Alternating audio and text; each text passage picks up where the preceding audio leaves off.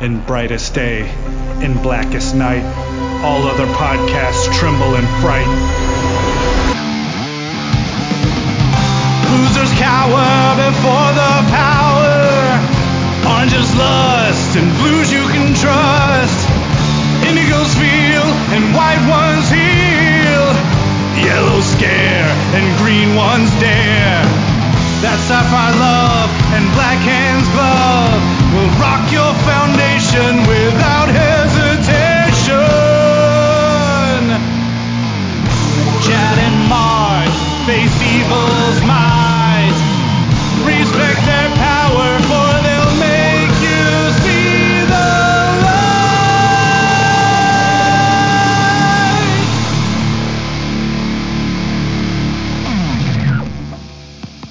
Hi, everybody. I'm Chad Boekelman. I'm Mark Marble. And this is the Lantern Cast. Episode three eighty-six. That's right. Uh, what are we calling it? Are we calling it Mark and Chad Go to the Movies, or the twenty twenty movie preview, or a little bit of both? What are we calling it? It's a little bit of both, since technically the graphic says Go to the Movies, and the episode title technically will say twenty twenty movie preview. We have gone back and forth over the years. In my mind's eye, I was thinking, even before you, you worked on the cover art, I was thinking the Go to the Movies thing, and then when I searched on the site to just to, to get an idea what the, you know, just to do a search for, like, movies to see what would come up, and it was kind of interesting that, yeah, that's not, we haven't done that in the title of an episode for for a, a while, um, as far as to go to the movies, but. Um, but New Year, we're back. How was your holiday? It was pretty good. Went by quick, as always. How, yours? Good, good. Uh, my mom was in town, so uh, got to hang out with her and, and do all that, and I'll be seeing her in March uh, when I when I go up there, but. Yeah, I, uh, I got a few things, and uh, Green Lantern related, I guess, just because I got a bunch of stuff. But Green Lantern related, I finally got the Green Lantern animated series on Blu-ray, um, just the complete series. Because before I, when when they were doing the D V D uh, sets, where it was like part one or whatever, I had part one, but I wanted the whole thing on Blu-ray. Ended up getting that, and uh, I got the Kyle Rayner D C Multiverse figure. So. It's my Green Lantern acquirements uh, for for Christmas. But uh, one thing I wanted to let people know of, um, this happens every year um, for the most part. D, uh, Lego likes to put out all a lot of their new stuff, their new sets, their new minifigures, and stuff like that at the beginning of the new year. Um, and uh, they their newest uh, line of blind bag minifigures has come out, uh, and uh, this is a D C line. And this is the uh, this is a really cool looking line. But for those of you who want to know, it is out now. And the reason we're telling you this is because this line consists of uh, quite a few characters, but including Simon Baz, Green Lantern, and Sinestro in his like um, classic purple outfit. Um, And another cool thing about these is they also come with a new piece, which is a little Lego piece that's shaped like a lantern. And obviously Simon gets a green one and, and Sinestro gets a yellow one. Uh, the other figures in this wave include of uh, Classic Cheetah, you got Metamorpho, Stargirl, uh, Mister Miracle, uh, Hook Hand Aquaman, Classic Cyborg, Golden Age Batman, um, Huntress, I think it, that's Killer Bee, um, or Queen Bee, uh, Superman, uh, Dark Knight Returns Joker, first appearance Wonder Woman, uh, Jay Garrick Flash, and then, uh, Batmite. Uh, I have every single one of those except for Batmite right now. Um, but yeah, the, the Simon Baz and the Sinestro figure are out, and, uh, they got a new little piece. So if you have other little Lego Green Lantern figures and you've always wanted them to have an actual lantern, uh, even if you don't care about Simon, you may want to go out and try and find these so that you can equip your, uh, your lantern Legos with a little Lego piece lantern. And we know you don't care about Simon. As in the people at large, it's like, I want the battery, please. Uh, yeah, uh, they, they look pretty cool. Uh, I, I, it's kind of funny. I'm so conditioned. I, I'm so conditioned to seeing Sinestro in a Sinestro Corps outfit that I really hate that purple outfit now.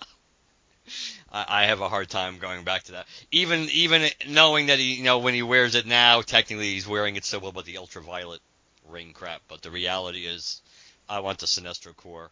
I, I want I want Sinestro core and or pa- and or parallax view. I mean parallax design Sinestro back. I don't want uh I don't like that purple suit anymore. If you guys are looking for these, like I said, these are blind bags. You're going to have to find them mostly at the Lego store. Uh, Walmart and other places will sometimes get the blind bags, but it's not until later. Uh, they don't get them uh, right like at the same time like the Lego store and stuff does. If you've never done this before, look at the figures and what they come with, because each one of them will have a unique piece that you can feel for. Um, obviously, the the lanterns are the only ones who are going to have the lantern pieces. So when you feel those, but the only thing that the the only difference between Sinestro and Simon otherwise is Sinestro has a hair piece. So if you can feel a hair piece in a bag with a lantern, you have Sinestro. If you can't find a hair piece, chances are you have Simon Baz. Uh, and you can use this trick for any of the any of them. Like, for instance, Jay Garrick, you're going to be able to feel his hat. Um, uh, Mister Miracle, he comes with chains, but also so does Cyborg. So the only difference would be, okay, well, can I also feel the pair of handcuffs that he has, and so on and so forth. So you'll you'll be able to notice things that are unique to each individual Lego piece when you're kind of feeling these blind bags out, so you can figure out what you're looking for and try to figure out if you're, you know, spending, because I think they're five, six bucks a piece. Um, so, you know, to try and figure out if you actually have what you're looking for, so you're not wasting your money. But if you're just a general D C fan, these are all fantastic. Uh, my two favorites outside of the lanterns is probably Mister Miracle and Huntress, um, maybe Jay Garrick on top of that. I only say maybe because I already had a Jay Garrick, but it was like a, a bootleg version um, outside of that. So very nice. All right, so Mark and Chad go to the movies. This is something that uh, we we started a long time ago, and it was Mark's idea because we wanted to do something uh, when we started the show. Mark, uh, you know, would you you'd come on for Uh, Uh, Blackest Night coverage, talking about the game that you had created at the time, uh, co- co- co-created, right? You was you and one other guy who had run it or was running it.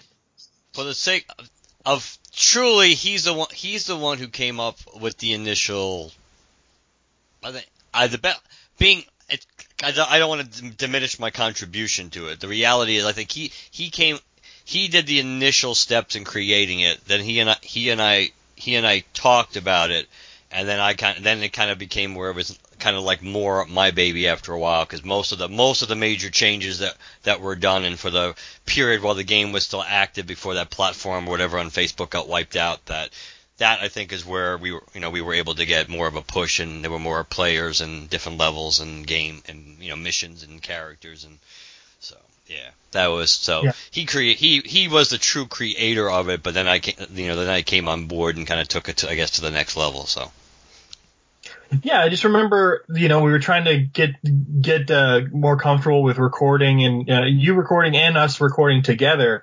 So, you know, we were just like, okay, well, what's a good idea for one of our first episodes? And I know one of them was was more of a merch thing, but this was also along those similar lines, uh, you know, picking the films and stuff. And we've, you know, ever since, uh, you know, we, you and I have started doing this, since especially you're big into movies and, and T V shows and film and stuff, we've, uh, made a, a more point to like commentary tracks and movie review episodes and stuff like that. So this every year you guys get a uh, movie preview up. So we have our top five films we're looking to in the coming year.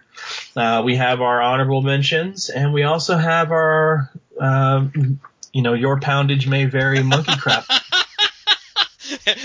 That's an appropriate way of putting it. Your poundage may vary, which this is, I don't know, for this, for me this year, that that's an appropriate tag overall, because it, this is a, this was a, I said this last year, and I knew, I think we may even mentioned last year, we may have even mentioned this, uh, that looking ahead, knowing what was coming down the road, that I knew this year was going to be – last year I thought was tough once you got past – for me, once you got past uh, Endgame and Hobbs and Shaw, that I knew – and Spider-Man, I knew that it was going to be a tough list last year. But I knew looking ahead towards this year, it was even going to be worse because there lit- there is literally nothing in my top five that I am passionate about. There's nothing that I'm passionate about.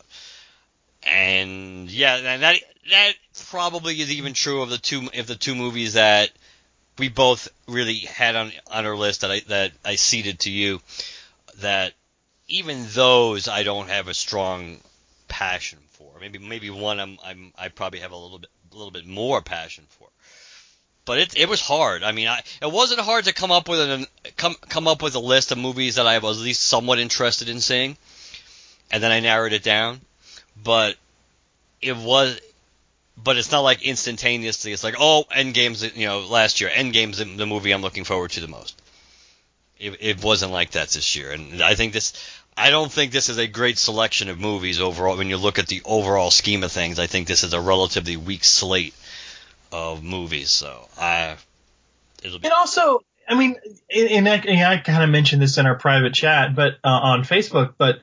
It also, there's almost a, a disadvantage to doing this at the beginning of every year because, you know, half the trailers aren't even out yet. So how can you really get excited about something?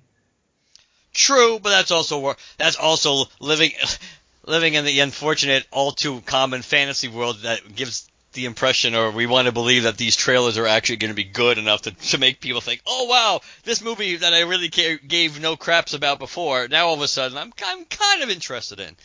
It can happen, but we've also seen a lot of trailers that have spit the bit and trailers that have needed to come out hit, hitting the ground running, and they haven't done it. So, and it could be a little too like little too too little too late. Like when we talk about New Mutants, it seemed like a lot of people responded relatively well to the to, to, to the latest New Mutants trailer, but that doesn't really change probably most people's view on what what they think that project's going to be like and, and the odds of it being successful or not. So we'll see. Uh, but you're right. But but that but in a way that's that opens the door for reflection as we get to the end of the year. It's like, well, I thought this movie was going to stink, but guess what? I was pleasantly surprised. Since we all know you go in with no expectations, the odds of you being happy dramatically increase. For sure. So what we're going to do, guys, is we're going to go five to one. Uh, and we're just going to go back and forth. Uh, Mark's going to say what he's, uh, what his number five is. I'm going to say what my number five is. And then we'll, uh, go into why and what we're looking forward to about them. So Mark, uh, you're up first, man. What do you want to do? I need to point out, and I think I did this last year, that there's not a huge disparity or discrepancy in my top five. There's, it could go either way. So, but because of the way we normally do it, one off, going back and forth, I will throw these out, and and I'll try to put these in order, in the order that, based on the five, as passionate as I am about any of these, I will try to, you know, put them out in the order of, you know, the least passion to the to the most. So I just wanted to put that out as a as a disclaimer. So honestly, probably if I have to go with number five on this list, and again, this is not a movie I expect to be good, but I'm curious about, and it is these. The Saw reboot, remake, whatever the hell it's going to turn out to be, which does not have a title yet, which comes out on five five. And that's the one that uh, Chris Rock is involved in. That he's involved. He star. He's he has a role in the movie, and he's involved. I think he's involved in the as, as a producer in the Saw reboot. We do not really know much about this. We don't. We don't know if it's a sequel. We don't know if it's just starting all over again. I haven't heard anything whether Tobin Bell is going to be in this movie. I don't know what they're going to do with it. I have a weakness for the Saw franchise. Uh, I even liked uh, you know, Jigsaw, though I don't think Jigsaw was as good as, as some of the other Saw movies. But I saw it, and I was, no pun intended, and I was reminded of, almost, I almost forgot it was coming out this year until I was going through the release list. Uh, and then it was like, okay. So that made my initial cut of movies, and then once, and that honestly probably would have been one I would have cut if it wasn't for the fact that there were two, we had two common threads. So Saw, so since it probably was the last one to hold on to the list, uh, that's the reason why I'll, I'll put that as number five. Uh, yeah, my number five is Soul. Uh, it's out on June nineteenth from Pixar and Disney. Uh, directed by Pete Docter, starring Jamie Foxx and Tina Fey and Questlove and, and a bunch of others. Um, this trailer dropped actually not too long ago. Um, it's about this guy. Like the intro is sort of like, um, you, you know, sort of chase your dreams and do, you know, find what you were put on this earth to do and, and, uh, and make that your all. And this kind of this jazz musician, pianist guy is walking down the street after booking a gig and he falls down a manhole cover or so, falls, falls down into a, a sewer because the manhole cover is left in there. And then he, you know, cl- he clearly dies, but like in Disney terms, like he, he like he turns into a little spirit, uh, and he looks like a little animated feature. And I, I don't know if the, the the point of the movie is like him trying to get back to his life, or if he's spending the rest of his, if he's now in the afterlife, and that's where the movie's going to take primarily place. But um, I, I don't know, man. I just the the way the The way the, the music starts up, it's got that sort of piano riff at the beginning where it's, uh, you know, it's it's hard to it's hard to say. I can try and put it in here after a break, but it's kind of like a dun dun dun dun. Have you seen the trailer for this? No, I have not. It's really cool. It really captivated me with that first teaser. Um, the uh, I figured out that the artist um, or the band is uh, A J R. And I've never heard of them before, but the song uh, with the with the piano uh, and the jazzy sound to it is called Overture. So if you guys out there want to want to listen to that, yeah, look up A J R Overture and then just go watch the Soul trailer. It seems really cool, and it seems kind of ballsy, right, for Disney to pl- play with the death concept now in a Pixar film? To a certain extent, but we've seen a lot of death. We've seen a lot of. Uh, I think we've seen a lot of more death-related. Something dealing with the afterlife because we have, they've had been a bunch of those lately. I'm just trying. I'm, I'm trying to remember what the names of them are. Well, Coco. Uh, Coco was one, but there was an, I think there was another one. I thought there was another one besides Coco. Uh, but yeah, Coco is Coco is. So it's not, or even something. Yeah, I, I, I know what you're saying. I don't disagree with the, the overall concept, but I think they've. I think it's not as, un, maybe not as. ballsy for them, or out com- completely out of their wheelhouse in the last few years, as it would have been maybe like you know ten or fifteen years ago. Yeah, because well, you might have been thinking of Moana, because Moana's grandmother. No, I'm not. Even though that's true, that's another. That is another one. Um, yeah, but yeah, uh, definitely. I definitely recommend checking out the trailer. It looks like a lot of fun. It looks like very beautifully designed. The music sounds fantastic because this guy. Hit for at least for him, his dream is was like you know being a musician, and his his uh, kind of the sound that he likes is jazz related. I just thought it was like I'm wondering if the soundtrack for this is going to be like very jazz heavy, um, like, kind of like a modern jazz. Um, like I said, go listen to that A J R Overture song, um, or or watch the trailer. It's it's pretty fantastic. Uh, I'm. I don't, I don't know, man. I don't know if I'm looking forward more to the potential that this film has or the potential that the soundtrack has, but either way, I'm here for it. That's true. I mean, it it, it certainly sounds interesting. It is. It's not something that off the top of my head jump. Book of Life is what I was thinking about, but that maybe that wasn't theirs. But Book of Life is what I was thinking of. Mm. Um, yeah, but that's not Disney. But that's the one I was, that's the other one I was thinking of because I knew it had Channing Tatum in it. I just couldn't remember what the hell the. What the hell the uh, movie was. Uh, but I'm I'm always down for a good animated movie, so it's something that I certainly it's uh, wasn't in my top list, but it's certainly in the uh, the middle of the road list for me. Okay. Uh, all right, number four is. All right, number four. Again, no real preference here, but I'm going to say, which is weird because.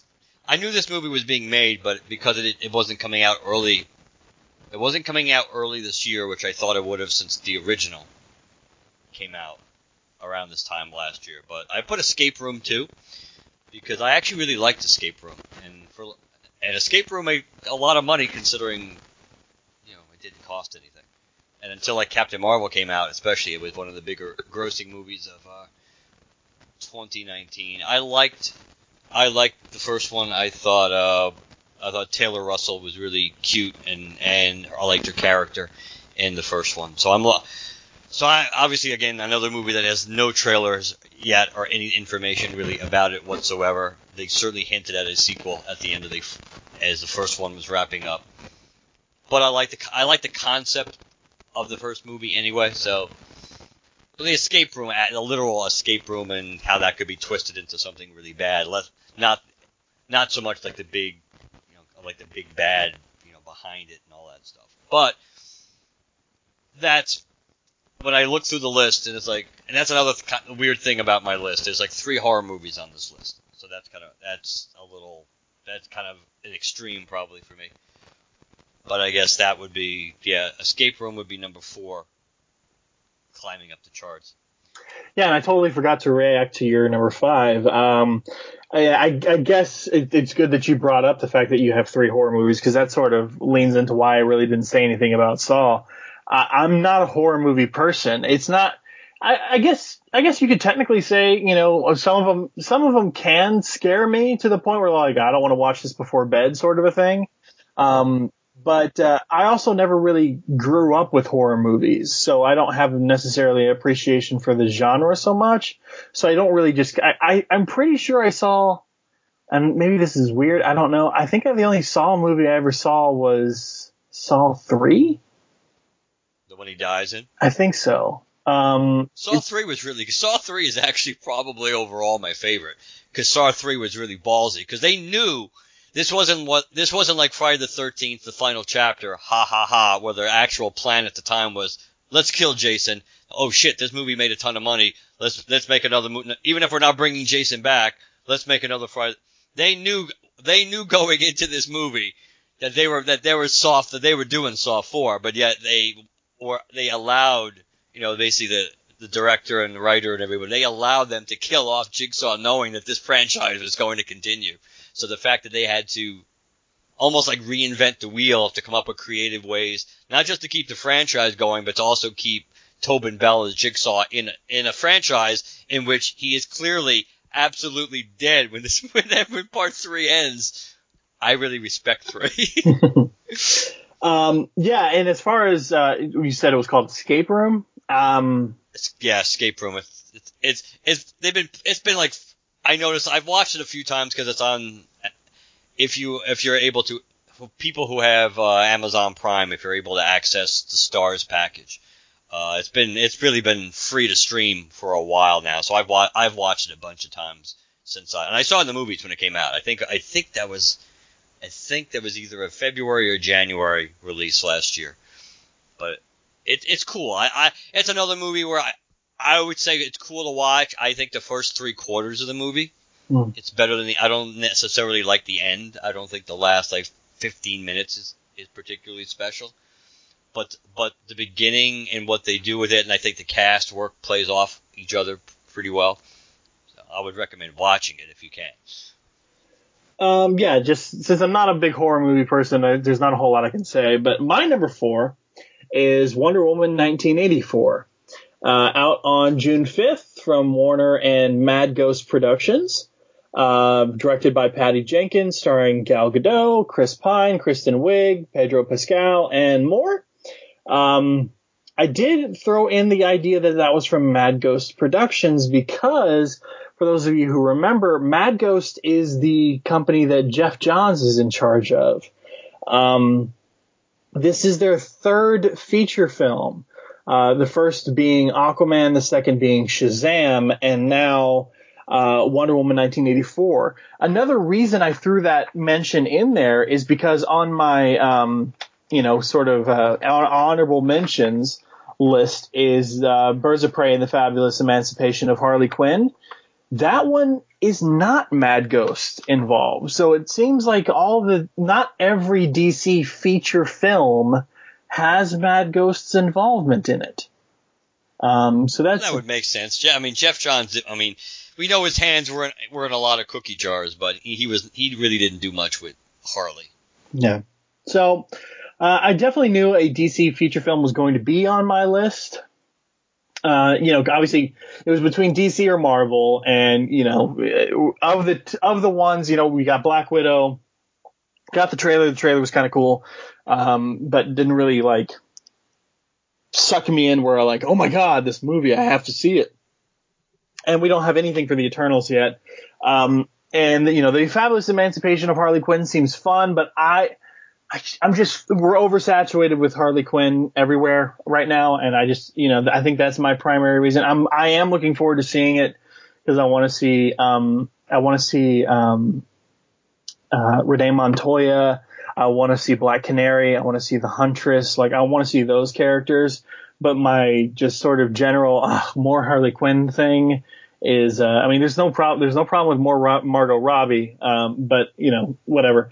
So that Wonder Woman, Chad. This is the Wonder Woman. I know, I know. So this, so this, so so that obviously means uh, that that you know, if I'm going to put one of those four on my list, uh, Wonder Woman's the one. Um, I'm a bit concerned about Wonder Woman now being directed by Patty Jenkins and and letting her do her own thing.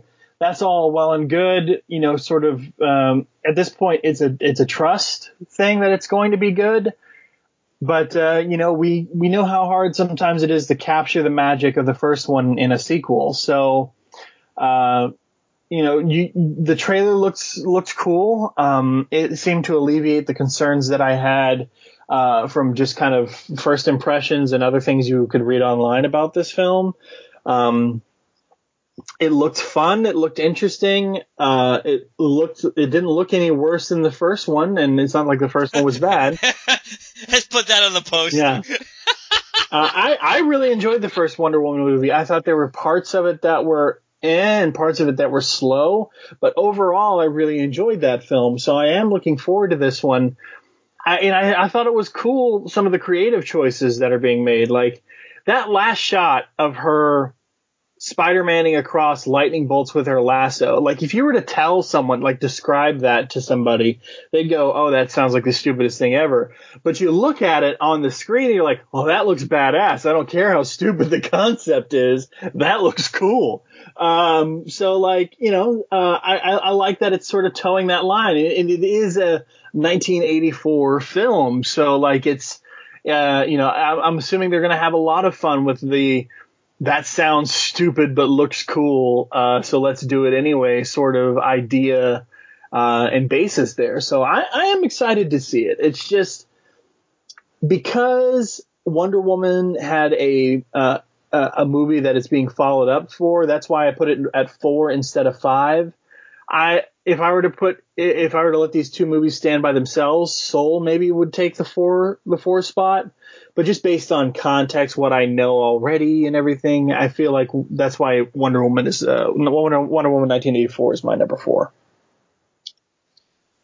Wonder Woman nineteen eighty-four probably technically was it would have been my number five, but because it didn't make the list. Well, well, if we want to be technical about it, based on the ones I'm passionate about that didn't make it, it really would be it would have been.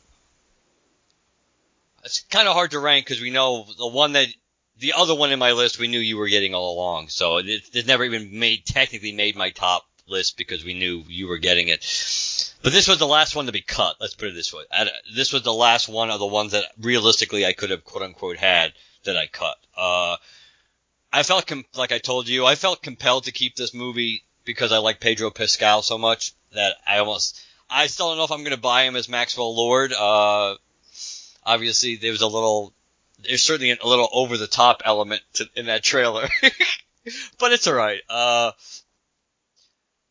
but yeah, I, I like the fact that they're in the eighties is cool. The fact that they're they're, they're flipping the switch, and no matter what the deal is with uh, Steve Trevor being back or not really being back, the reality is reversing the fish out of water thing, kind of like they, kind of what they did in Crocodile Dundee, in like Crocodile Dundee. One and two when they did when they did the switch, like the first like the like the first movie. Uh, you know, he ends up when he ends up coming to uh, what L A or whatever, and the second movie when they have to hide out and they end up taking her, he takes her and they end up having to hide in the bush. And to quote it, it's, to, it, to, to quote Negasonic Teenage Warhead, "Fuck, you're old."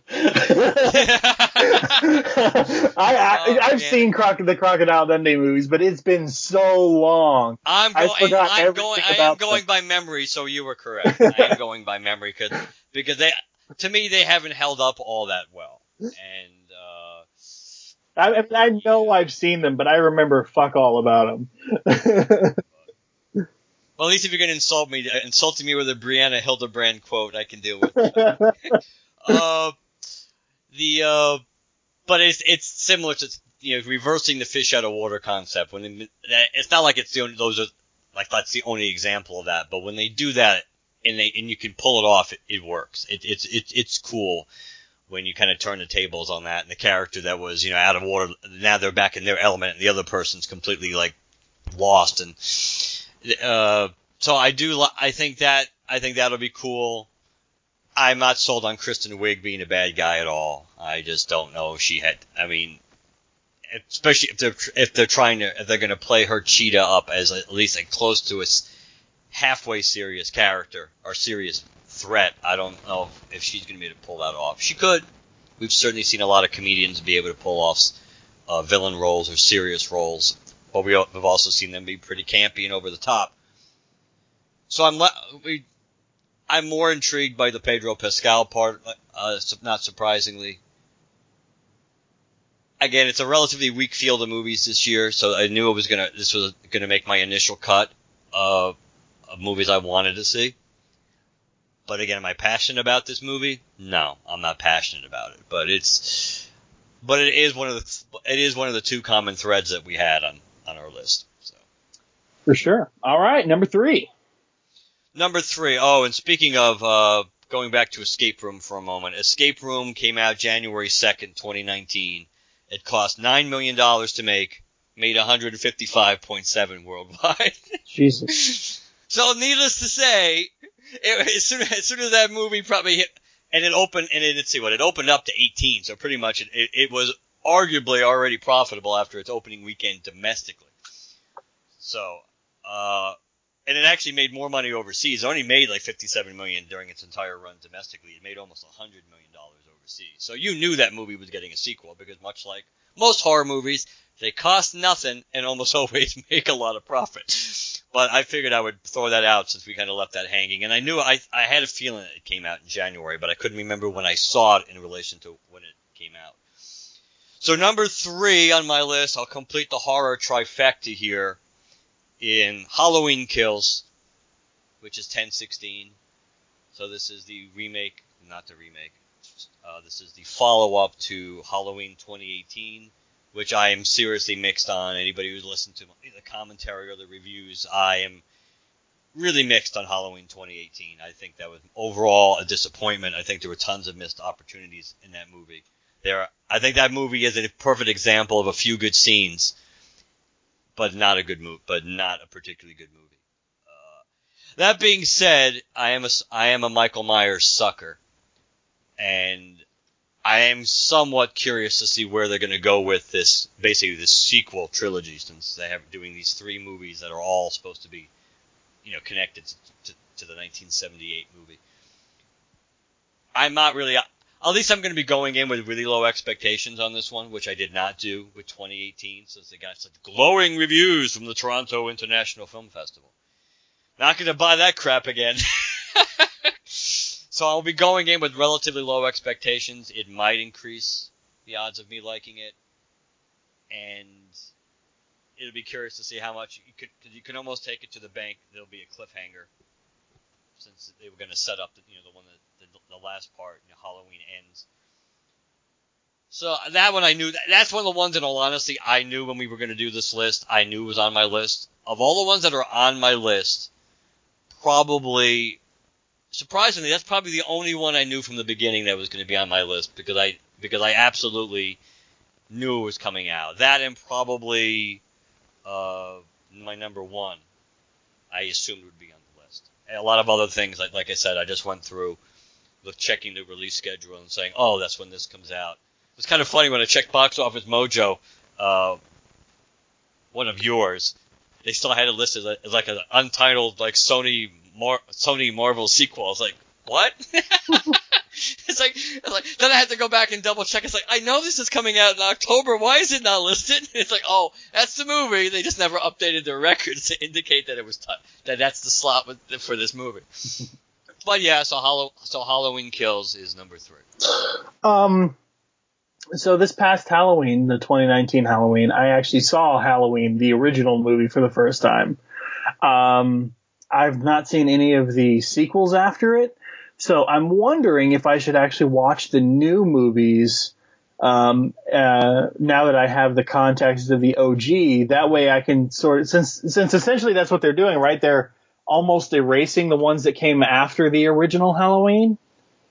And what they're doing right now, they did erase in in this in this timeline, basically in this alternate u- universe. Or this Halloween timeline, it's just Halloween nineteen seventy-eight, Halloween twenty eighteen, Halloween kill, Halloween Kills, and then I think next year Halloween Ends. Okay. So it's so basically it's three sequels all to the nineteen seventy-eight. So I'm I'm, I'm wondering if I should see the, the newer ones then, since I don't have the context of what came after, and therefore wouldn't be able to be like nitpicking it because oh they're doing this or they're doing that. You could. In fact, maybe, yeah, why don't, for the sake of a social experiment, given the choice, why don't you, yeah, if you can watch Halloween twenty eighteen, why don't you watch it, and based on just raw knowledge of seeing Halloween seventy-eight without a lot of, without seeing it a thousand times or having a strong, you know, affection for it necessarily, watch twenty eighteen and then we can discuss and see what you think. And then, because then after the fact, you can always go watch Halloween two, nineteen eighty-one, and see if you, which one you think is a more effective continuation of the story, but but it, it would be interesting to get your take looking at it differently. Just like as we know, it it would be di- it's different for people who watch st- who people who who choose, especially going forward, who wa- to watch Star Wars one through six as opposed to four through six and one through th- one through three. Yeah. All right. So my number three is Venom two. It comes out on October second.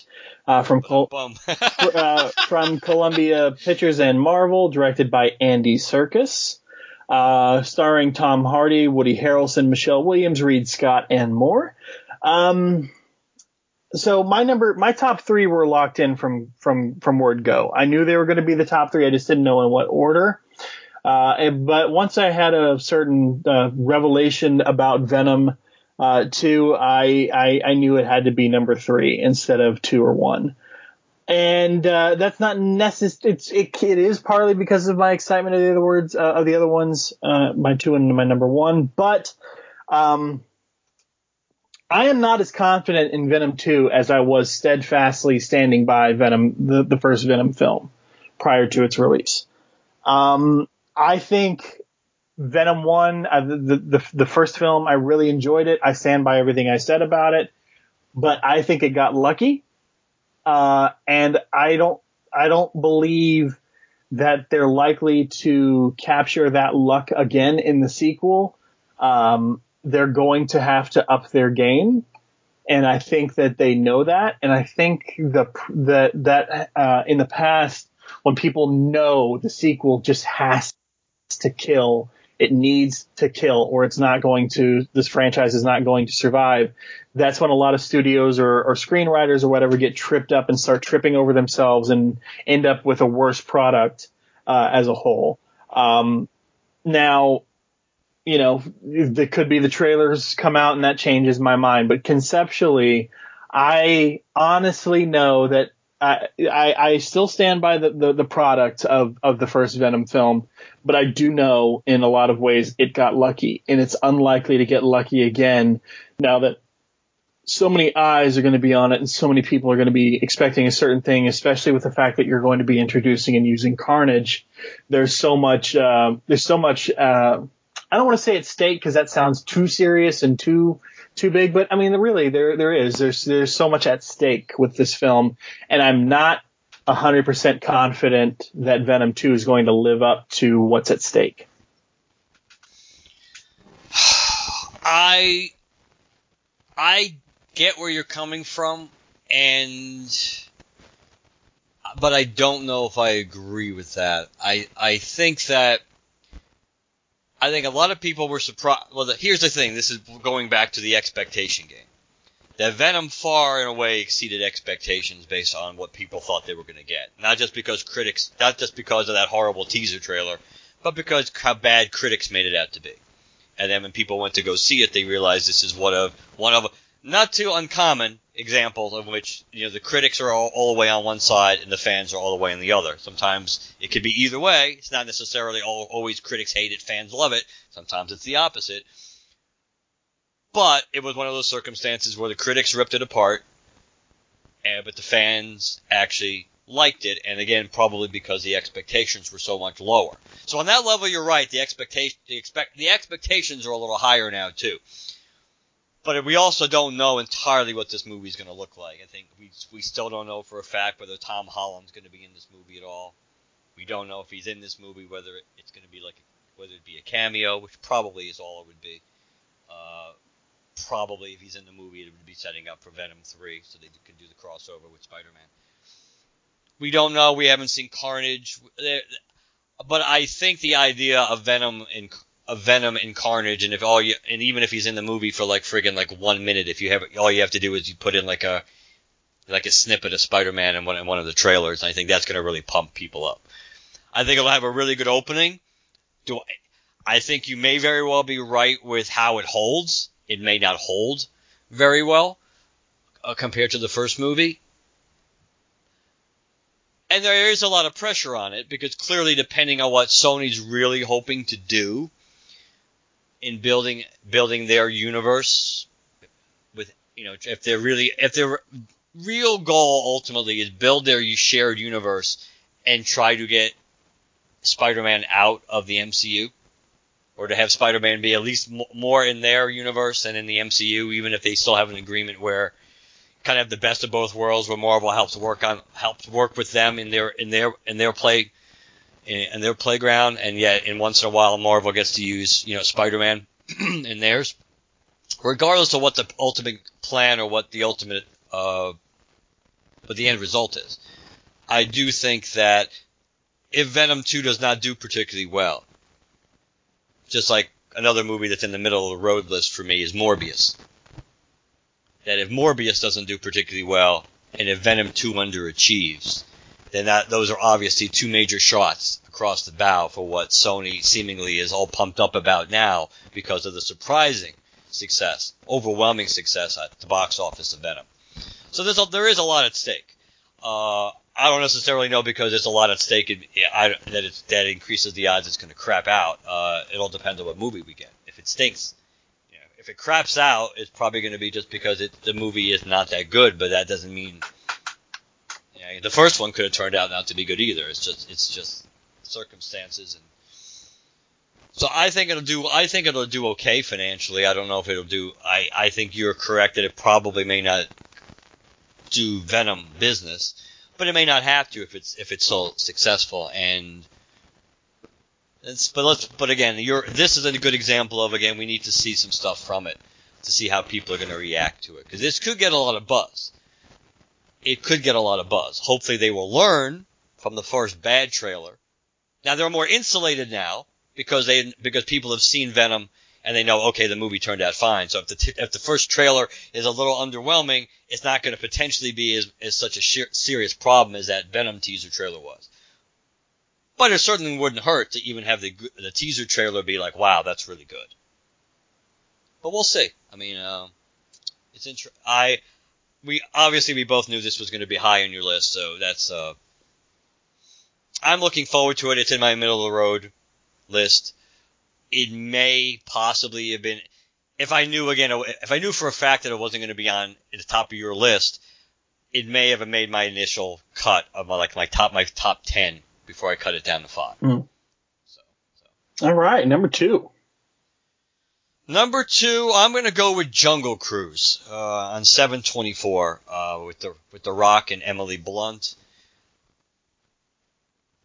I'm not going to lie and say the you know, the initial trailer like bowled me over. I think it was a good trailer. I don't think it was a great trailer. I certainly think they tried to capture, you know, the they kind of like to me that trailer they tried were trying to split the difference between an, an Indiana Jones vibe and a little bit of a Pirates of the Caribbean, like the first movie vibe.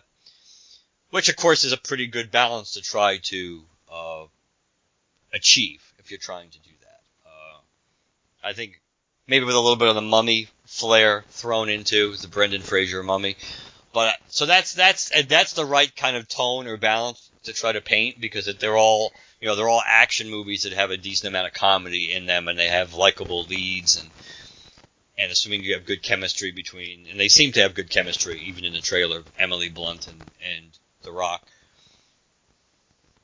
It'll be it yeah. I, this this movie has been kind of out there for a while. I mean, it's as, I'm trying to remember when he finished filming this movie. I think he finished filming this movie like in the was he, it may have been late spring or early summer. So this movie's actually been done for a while. So it's kind of easy to forget about since with, with other things that are you know that are that have come out and that are on the list for him as he as he preps now for uh, Black Adam. Uh, which is supposed to start shooting over the summer. I'm ho- I'm hopeful. I'm hopeful. Uh, it's just nice to kind of have a live-action Disney movie, which A, is actually live-action, and, and not a remake of an animated movie. So, well, uh, I'm cautiously optimistic, but again, I, I don't feel any passion towards the Jungle Cruise. Now, even though I, I like The Rock tremendously, as people know, I... It's not like Hobbs and Shaw, where that I was always from, from the minute that was announced that that was they were they were moving ahead to do Hobbs and Shaw. I was looking forward to that movie because I like his character in Fast and Furious, and I like Jason Statham's character, the way he interacted with with Hobbs, even in the, the Fast and Furious movie. So the idea of these two guys being you know teamed up, having to team up together. I knew it would work, and it, and it did work. It was a very enjoyable movie. So I would say, yes, Jungle Cruise is number three for me. I mean, number two, excuse me, for me. uh, I haven't seen any, seen or heard anything about it, so that one is an utter blind spot for me. So unfortunately, I don't have anything to say about it. Uh, but I'll definitely give the trailer a watch if, if it's your number two. So, you bastard! I'm only kidding. um, my number two is Godzilla versus Kong.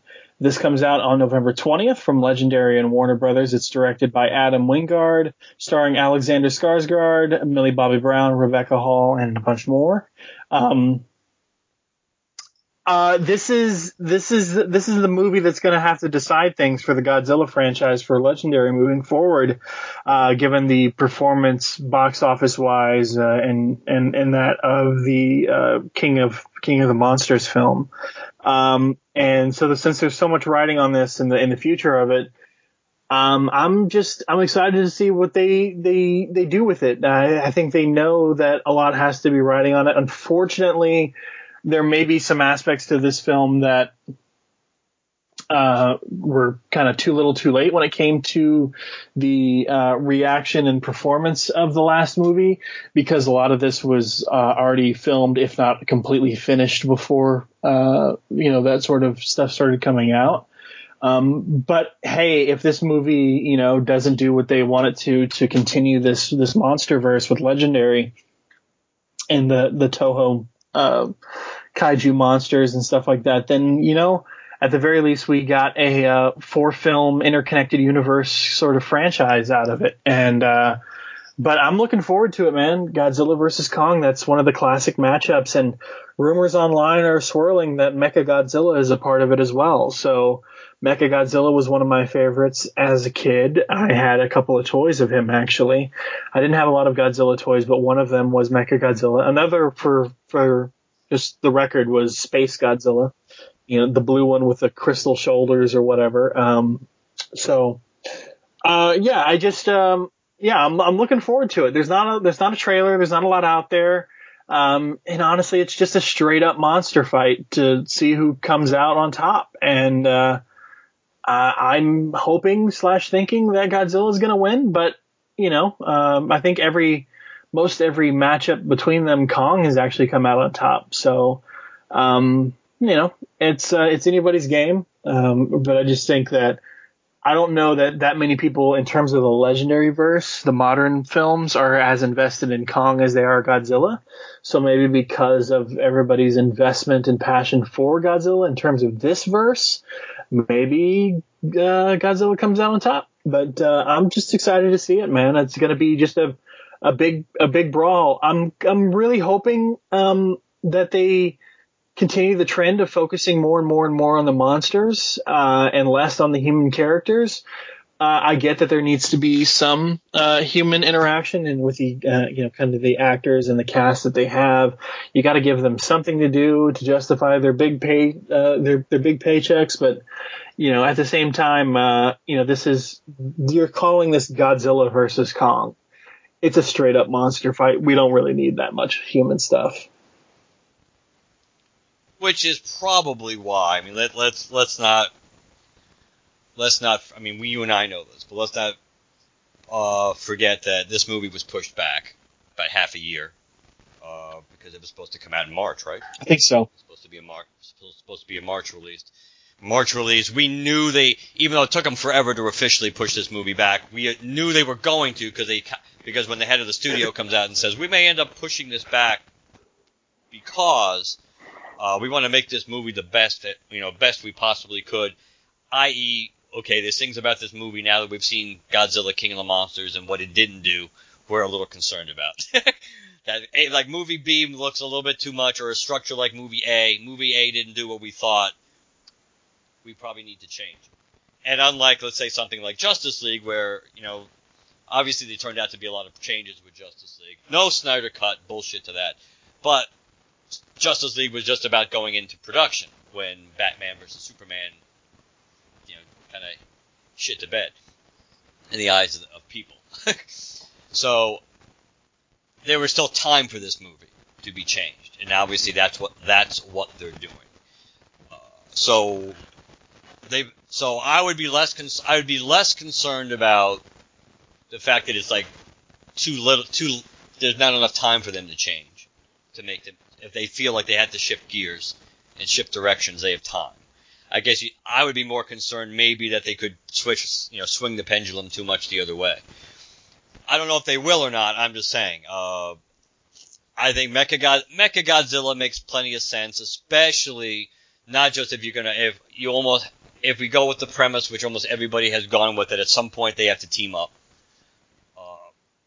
And if you want to have an have a reason, while maybe Kong and Godzilla are fighting, in some maybe at some point it really isn't really Godzilla fighting Kong, that it's Mechagodzilla fighting Kong, but we don't know that yet. That that would also work too, depending on what the plan is. If you know if this is you know, kind of like uh, Charles Dance's group making this making Mechagodzilla, then maybe they're sending Mechagodzilla to try you know. Basically, they're setting up this conflict between Kong and Godzilla, knowing that maybe those are the two alpha titans in the world, by using Mechagodzilla as the bait to begin the, the conflict, and then ultimately knowing that, that they're going to pull Mechagodzilla off the playing field because then God, the real Godzilla and the real Kong are being drawn together, and they're and Godzilla may know why are we fighting? There's no reason for us to fight, but Kong may not because he already fought since there's since. There's certainly hints that there's going to be multiple fights between these two, between Kong and, and say, a Godzilla in different locales. There've been some, I think, promo art or something there, supposedly that implies that could be the case. And and it would also maybe give a reason why Kong, you know, why they would be. And it could also open the door for that that, that crypt, not so cryptic line in King of the Monsters, where saying Godzilla's on our side, but you know, for now, that maybe because of what Mechagodzilla does. And depending on when, when and how and to who it gets revealed that Mechagodzilla really is not truly Godzilla, the world may see Godzilla now as a bad guy, even though he's he's not, and so he so he may end up being on the outs by by choice. He may basically have no choice but to turn because now everybody's always attacking him and trying to kill him. Uh, as as far as your your Kong versus Godzilla idea from a box office perspective, let's not forget that Kong Skull Island actually made more money than both of the Godzilla movies. Worldwide. Worldwide, if you're looking at box office, not by much, not by much over Godzilla twenty fourteen. So if you adjust it for inflation, Godzilla twenty fourteen will make more money. But in real dollars and cents, uh, Kong Skull Island made about... Skull Island also had Samuel L. Jackson and Tom Hiddleston. Nobody went to see... And I don't think anybody went to go see that movie because of Samuel. Just like nobody went to go see it for Brie Larson. Uh, I don't, and, and I don't think that many people went to go see it for Tom Hiddleston too. Uh, but the reality, Well, based on that logic, we could say everybody went to go see Godzilla twenty fourteen because they thought Godzilla was going to be in it, Chad. uh, the reality – so I'm just saying, surprisingly, Kong Skull Island – I'm looking I'm looking at the internet at the international box office, yes. Kong Skull Island internationally did much, much better uh, than uh, – it did much, much better than uh, – King of the Monsters. Much, much better. Uh, domestically, Godzilla twenty fourteen did better than Kong uh, Skull Island. But in, but overall, Kong Skull Island actually is the, the box office champion of the three. So, may, which is which is surprising. You would think Godzilla, by the nature of where he, how he was created and where he's from, would have the international audience more built in, and Kong would be more of an American rooting interest. But But I don't know, I think even though the, the Godzilla in these movies has been r- relatively likable, I think because of what Kong is, he's just more relatable, just naturally. He's a big, he's a big gorilla, you know, he's, he's, he's a big primate. He is, he is close to us on the ev- on the evolutionary scale.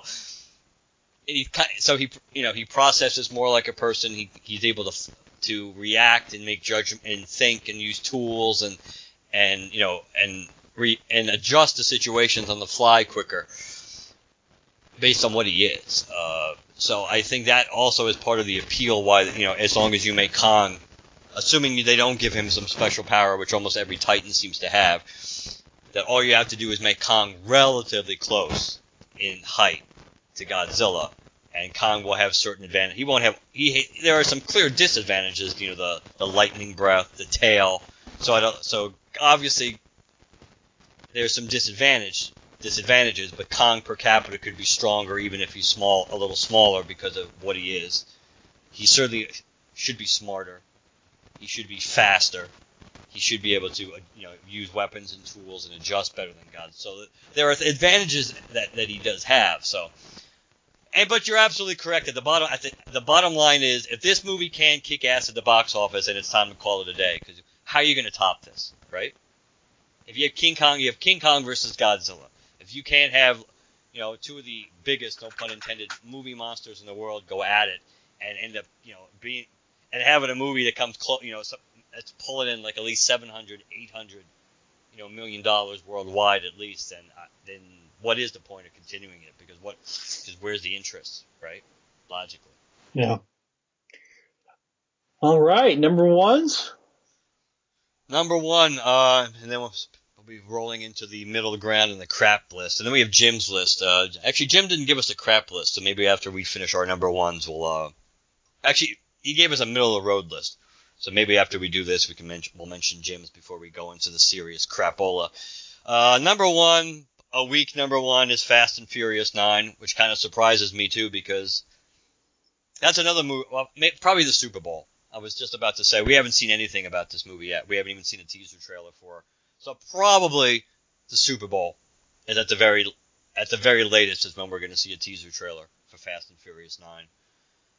I'm interested to see what they do because The Rock is not going to be in this one. Neither is Jason Statham. There's still characters in this franchise I like. And I'm kind of I feel invested in this now because I've watched everyone since five and now because I, and post – and retroactively, I have seen all of them before now. You know, now, now I've gone back to see one through four completely. So I'm curious to see where they go and if they really are going to stick to their guns and make number ten, you know, the last, you know, proper Fast and Furious movie for the last for the foreseeable future. So uh, again, I am I overly passionate about it? No. It just, has the franchise very, very possibly peaked? You know, is it pretty? Do, is it possible that it all in the wake of post Paul Walker that this franchise is just going to continue to go down box office wise and interest wise?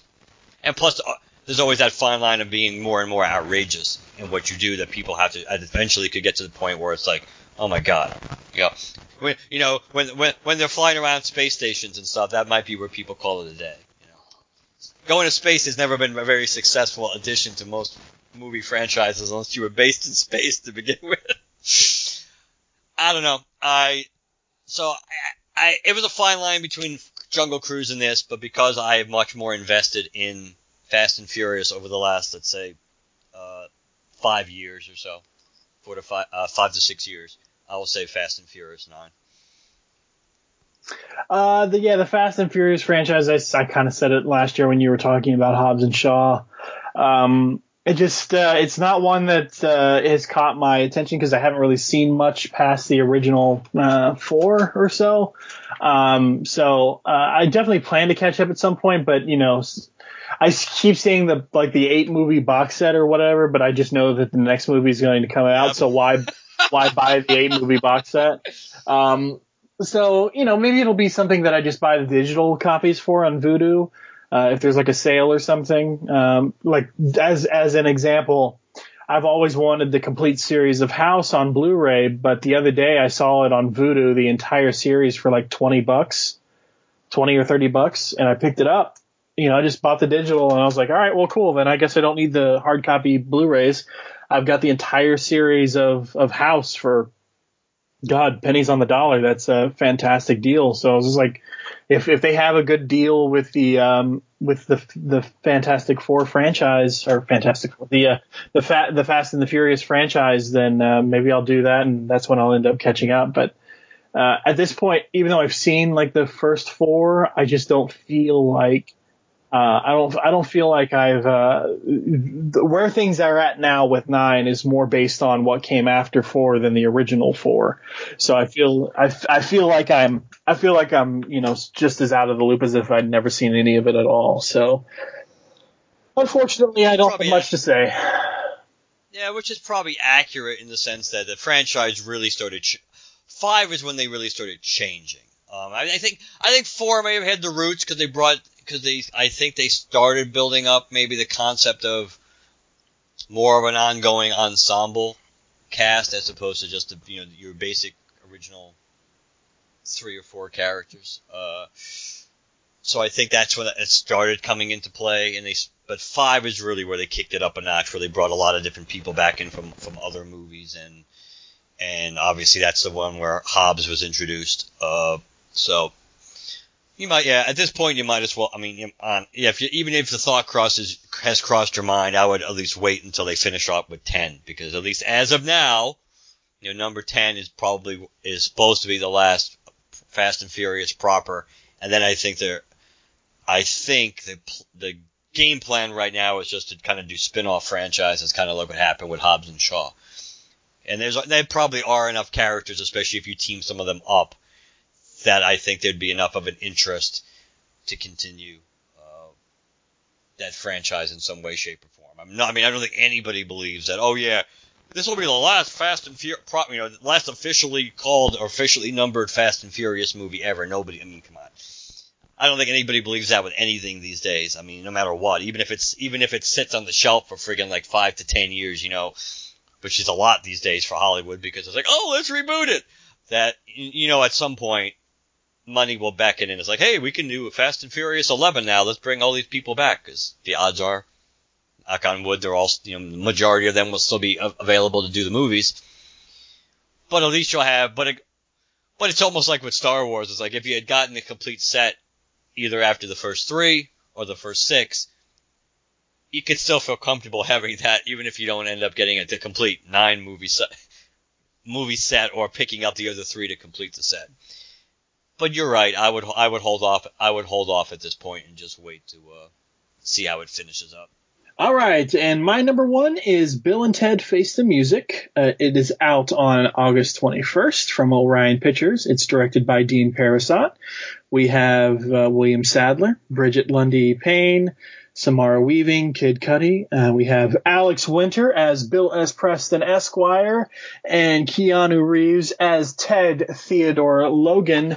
And together they are the Wild Stallions. So, so excited for this film. I've been keeping track of everything that has been coming out um, about it. I believe like Entertainment Tonight, I think, had the official like release, like edited photos for stills from the movie. We still haven't had a trailer yet. Um, uh, there's been a lot of merchandise around Bill and Ted slowly coming out. Um, Incendium, uh, a company, puts out a, a lot of pins and stuff like that. I have been getting the Bill and Ted enamel pins that Incendium has been doing. And on my backpack that I take with me every day to work, I've got Bill's face, Ted's face, uh, Rufus's face, who is George Carlin's character in the Bill and Ted films. Uh, I have the Wild Stallions logo, and I have the Booth. Um, uh, the, all I have left to complete that little collection is the princesses. Uh, and actually, I hope they do more, um, you know, like Station or the good uh, Robot Us's um, or things like that. Uh, Denomalous would be cool, too. Things like that. Um, but uh, regardless, uh, so the way this film is supposed to work, Bill and Ted three, um, it is them in the, you know, in the modern era. They are essentially having a sort of midlife crisis. They have... Um, They have not yet become the band that is supposed to harmonize and unite the world, um, as they saw when they went to the future and as Rufus told them in both films. Um, I'm curious to see where this film's going to go because they both have kids. Um, and, uh, you know, William Sadler's in it, who plays Death. Uh, the first film was highly time travel. You know, you have Socrates and Billy the Kid and and Beethoven and you know uh, you know Abraham Lincoln and all of that stuff. But then the second film was more like Heaven and Hell. Um, and now what are they going to do with this film? I mean, because the Booth is obviously involved. It's been actually in one of the photos uh, that we've seen online. Um, And uh I'm just curious, is it going to be time travel? Is it going to be space? Is it going to be uh heaven and hell? Uh if Death is involved, uh technically at the in, at the end of uh, Bill and Ted's Bogus Journey, Death was part of the band. So um you know, it's it's curious to see how that will all um uh coalesce. The the big thing though is at the end of Bill and Ted's Bogus Journey, at the Battle of the Bands, Uh, the Wild Stallions had just defeated Denomalous, and then they were like, oh shit, we still don't know how to play. So they jump in the booth and they go spend like six months or whatever learning how to play directly from Eddie Van Halen. And uh, by the way, they both come back with kids, you know, like in little straps on their on their chest or whatever. Um when they come back, so that's probably their little kids here, uh, unless maybe there's some alternate reality here. Um, but anyways, uh, they they come back and then they play their set at the end of the Battle of the Bands. And at the end of that movie, after their set with Battle of the Bands, as they're playing, like the credit sequence slash, you know, end of that movie is a bunch of newspaper articles and stuff talking about the skyrocketing sales of their debut album and how uh, they're negotiating peace talks in the Middle East and how they're going to be touring uh, the first band to tour Mars and like all of this stuff. So like, and just kind of like fulfilling that prophecy of them being the band that unites the world in peace and harmony uh, and, and the cosmos as a whole. So I don't know, man, if, if they are struggling to come to grips with not having succeeded in that goal, then what does that say about the end of Bill and Ted's Bogus Journey? So uh, I'm really curious to see where they go with it, just in terms of uh, you know, the time travel aspects and, and everything that's come before. Um, I'd love to see Station and, like I said, the, the Good Robot Us's, because you know, and all, all this stuff, because the Good Robot Us's were like their backup dancers. Uh, the the princesses were like on keyboards and drums. Uh, Death was playing like uh, stand up bass or something like that. Uh, so like, you know, what's the band look like? Uh, is everybody still together? Yeah, in all the set photos and stuff, you still you see um, Bill and Ted and and their kids, but we still haven't seen the princesses. So are they still married? Uh, you know, did they get, did the girls get sick of their shit and divorce them? Uh, or, you know, like what happened? So I'm very curious to see where things go. I just have so much invested in love for the Bill and Ted franchise. Um, Mark, did you ever see these movies? I have seen both of them. Uh, probably, I would say I've seen them both multiple times. Uh, I've never had a huge investment in them. I do remember my, uh, my, My first girlfriend was really look. I remember she was again dating myself in these in this episode horribly. That she was really excited when the first movie was coming out to go see uh, The Excellent Adventure. And I've seen Yeah, I think I've seen it multiple times, mostly on on cable or streaming. Uh, I like them both. I think I probably like the. Uh, I think I like the original better, though I did like William Sadler as Death. That was kind of cool because William Sadler lives around here in the Hudson Valley, uh, so he's a, he's a local guy. Plus, he's in a lot of cool movies, obviously in Die Hard two and Iron Man three, which I just watched again for the first time in, since it was in the theater. He as the president, so he's certainly been around. Uh, so I'm glad he he's back. Yes, it'll be curious to see what role Death has to play, but um bum, in this movie. I guess I'd be a little, I'd be a little concerned just because of the fact that we have a potential like Force Awakens kind of thing going on going on here, where you have a – the last time we saw these characters, they're supposed to have this kind of ending. They're supposed to be heading towards this kind of future. And for people, for those of us who care, that's how you see these characters, and that's how you the you know the ending that they got and they deserved. So if they do too much retconning and it's like, oh, you know, they're, you know, this is how it started out, but you know, this is how it ended up. And that they ended up in kind of like a Han, Luke, and Leia in the – none of them ending up anywhere near the way we thought, or the universe, the galaxy ending up where we thought it was going to go at the end of Return of the Jedi. That could all, that could be a little disillusioning to people. Uh, I'm sure that this un, – unlike that and you know the new Star Wars trilogy, I'm sure this – they'll still get their happy ending one way or the other.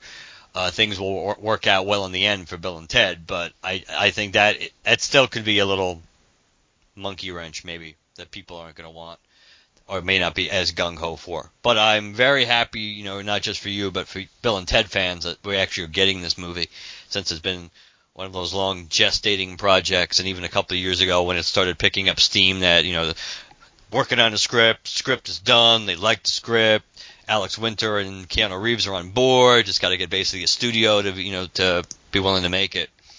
That it's been kind of a long, literally a long road to uh, this movie. So I'm, I am happy for the, all the Bill and Ted fans. Uh, I'm. It's like the there's like three Keanu movies next year, right? There's Matrix Four, there's uh, John Wick Four, and then there's this one, right? Well, well, no, those are twenty. Those are twenty twenty one. Oh, okay. Remember, only Bill and Ted is twenty twenty. Only Bill and Ted is twenty twenty. Yeah. The other two, for, yeah, the other two are because remember the other two temporarily, because we know it's not going to change, stay. It's going to change. That temporarily, John Wick three and The Matrix four have the same release date. Oh yeah, that's right. Remember that? People okay. made a big deal about that, so you you know that's going to change. One one movie is uh one movie is going to move. Um, so. I thought he had multiple movies this year. I couldn't. Oh, I, I think don't know there. Are, I think there might be multiple movies that he's in, but as far as uh big. Big projects. I don't. I think that. Uh, I think that's it. Uh, so he will be in the Cyberpunk video game, Cyberpunk twenty seventy-seven, which comes out this year. Uh, SpongeBob, uh, Sponge on the Run. He will play a character, and then he's also in Bill and Ted Face the Music. So yeah, he is in technically three different things this year. I mean, I would I would consider Cyberpunk because. Uh, the Cyberpunk video game, like trailer or whatever, at uh, what was it E three or whatever that uh, yeah. that the, the conference. So like he was like the presenter of it, so his character plays a big role. So I, I would almost consider that a movie role. You know, it's equivalent to because you have to do a whole lot of you know face mapping and voiceover work. So and it's a you know it's a playable world and character. So there's got to be a lot involved in that. So I would consider those three equal. Equal uh, large projects for him. But uh, anyways, uh, we're going to take a quick break, and when we come back, we're going to go over our honorable mentions slash uh, you know middle of the road stuff, and then our monkey crap list. So uh, we'll be right back.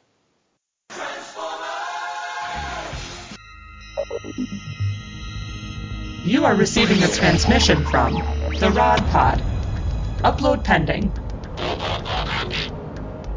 Stand by for soundtrack transfer. I am Maggie. And I am John. And we are trapped, hurtling through space in a ship shaped like Rodimus's head. The ship, for reasons we haven't been able to determine, contains the entire run of the I D W Transformers Phase two comic, which chronicle the events following the end of the war between the Autobots and Decepticons.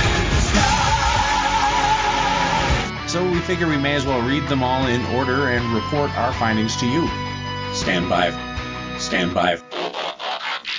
Upload complete now.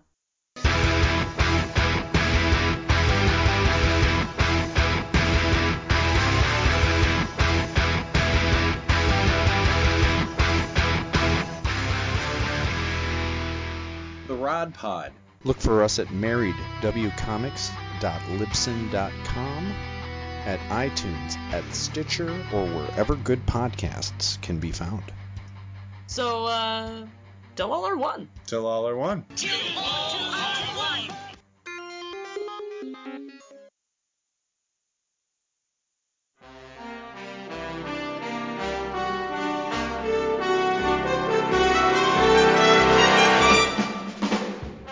Hey everyone, my name is Michael Bailey, and I like Superman. Like, a lot. Like, he's my favorite character. I like him so much that I have podcasted about the Man of Steel more than any other character. Back in two thousand seventeen, I started a show called It All Comes Back to Superman, to serve as the monthly reaffirmation of my Kryptonian faith. Well, the monthly thing hasn't worked out, but I'm hoping to change that in two thousand twenty. This year, there will be at least one episode a month of the show, and most of those will be part of a series I'm calling Superman is for Everybody. Superman is for Everybody springs from my desire to talk to people that have channeled their love and affection for the character into other avenues, like cosplay, or podcasting, or academia. New episodes will drop in the first or second week of the month, with special episodes popping up at random, because that's how I roll, apparently. It All Comes Back to Superman as part of the Fortress of Baileytude podcasting network, which can be found at w w w dot fortress of baileytude dot com. The show is available through Apple Podcasts, the Google Play Store, and it's even on Spotify. It all comes back to Superman. Because really, it does. Give me a few minutes and I'll make the connection. Why are you walking away? I'm not done talking to you.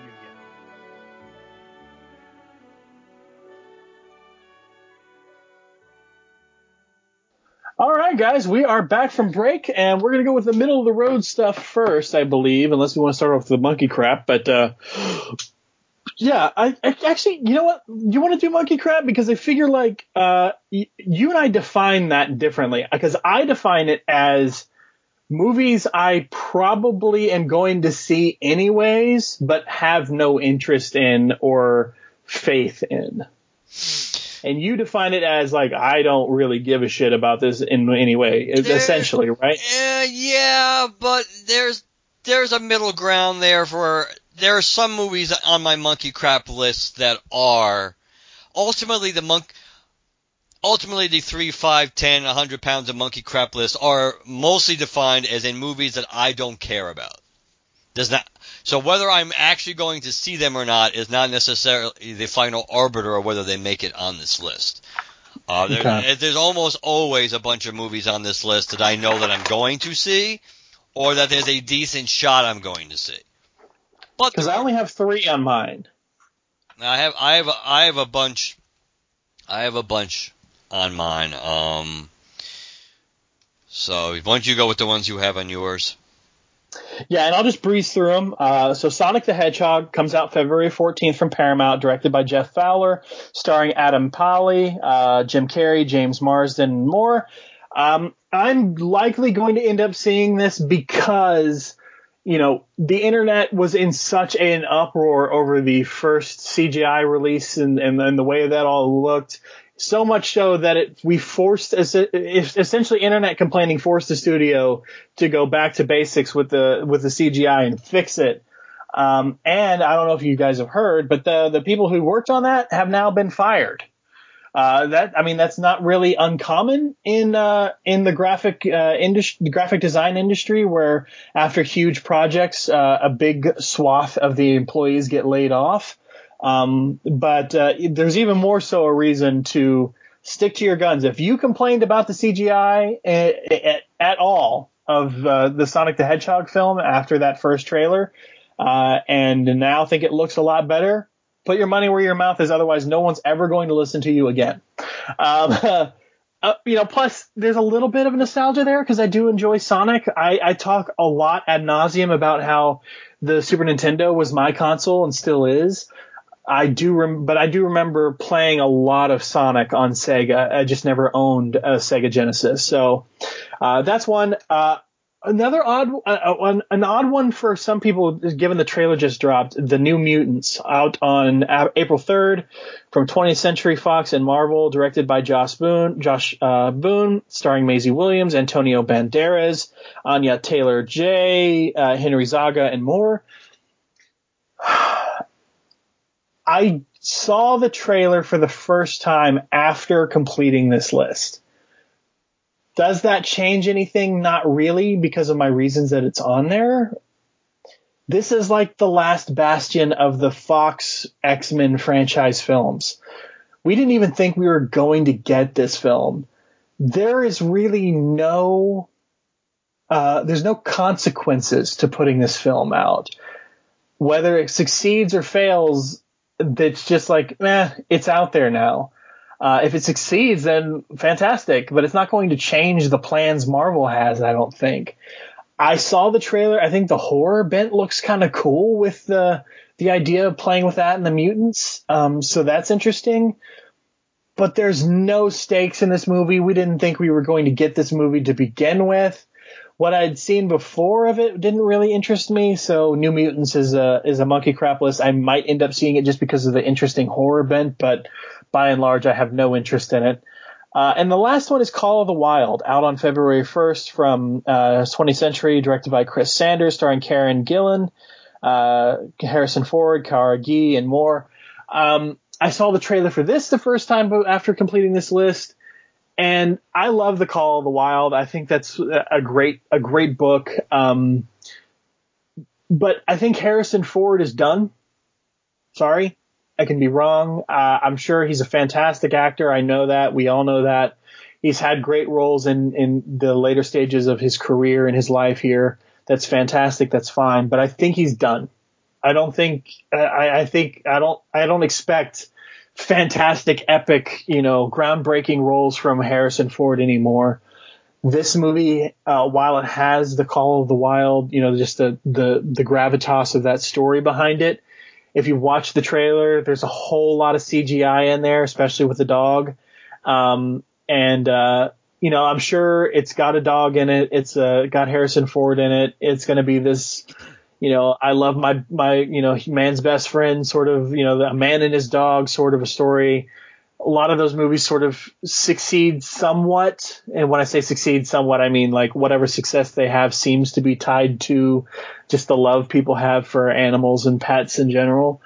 Um, so I, I could see it doing well in that regard, but as a, as a movie, as something that like, I'm going to walk out going, man, I can't wait till that comes out on Blu-ray so I can have that in my collection. I'm just, I, I don't anticipate this film being uh, of any high quality. So those are my three.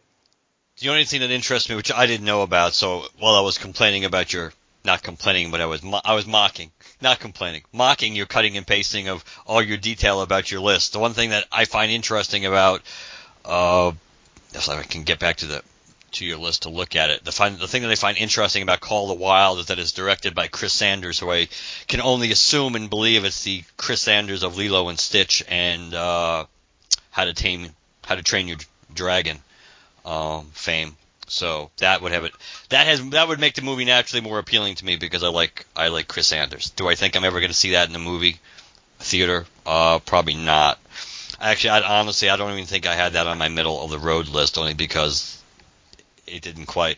There's a fine line between throwing something in the middle on the middle of the road. Uh, Uh, my monkey crap list, other than Now, everything but Call of the Wild you mentioned is on my list. I have the New Mutants, and I have Sonic the Hedgehog on my on my list. I have two movies that actually open up this week as we rec- uh, I have Underwater, which is the Kristen Stewart but T J Miller movie. Which I saw the trailers for that by happenstance the other day, and I was just like half interested and half like, oh god. The movie would be great, would be in tremendously more interesting without Kristen Stewart and T J Miller. The only reason I would even consider seeing it, it also has uh, Jessica Henwick in it. Has so it has our uh, Colleen Wing in there. That's the only reason why I would consider Colleen Wing with a with like an English accent. Um, so that's kind of not how we usually are used to seeing Jessica Henwick, I believe. Uh, so that is so that's on my list. Like a Boss, which also opens on the on January tenth, which is that the Rose Byrne, Tiffany Haddish, Uh, Salma Hayek movie. There's only two reasons to see that movie, and they're both related to Salma Hayek. Uh, I don't like Tiffany Haddish at all. I think she's pretty crude. I don't. Th- I don't think she's particularly funny. Uh, I like Rose Byrne, but and the trailer is mo- the trailer is so-so. I've seen the trailers for it. It's so-so. Uh, continuing my not huge fan of Ryan Reynolds list, uh, I have Free Guy. I put Free Guy on my list because I think that, that could surprise, but if you're looking at your all-too-typical Ryan Reynolds box office bomb, Free Guy just reeks of that. It looks cute, it looks funny, whether people, but yet is it going to have any real appeal for people to go? You know, people are really going to have an interest in, you know, like you know the but the non-player characters, you know, uh, that concept uh, in a video game being. Because that's what he essentially plays. And you know, uh, you know, I saw the the poster for that, and you know what I immediately thought of? Because it's funny you say, like, it's going to be a it, it just on looks looks like a bomb.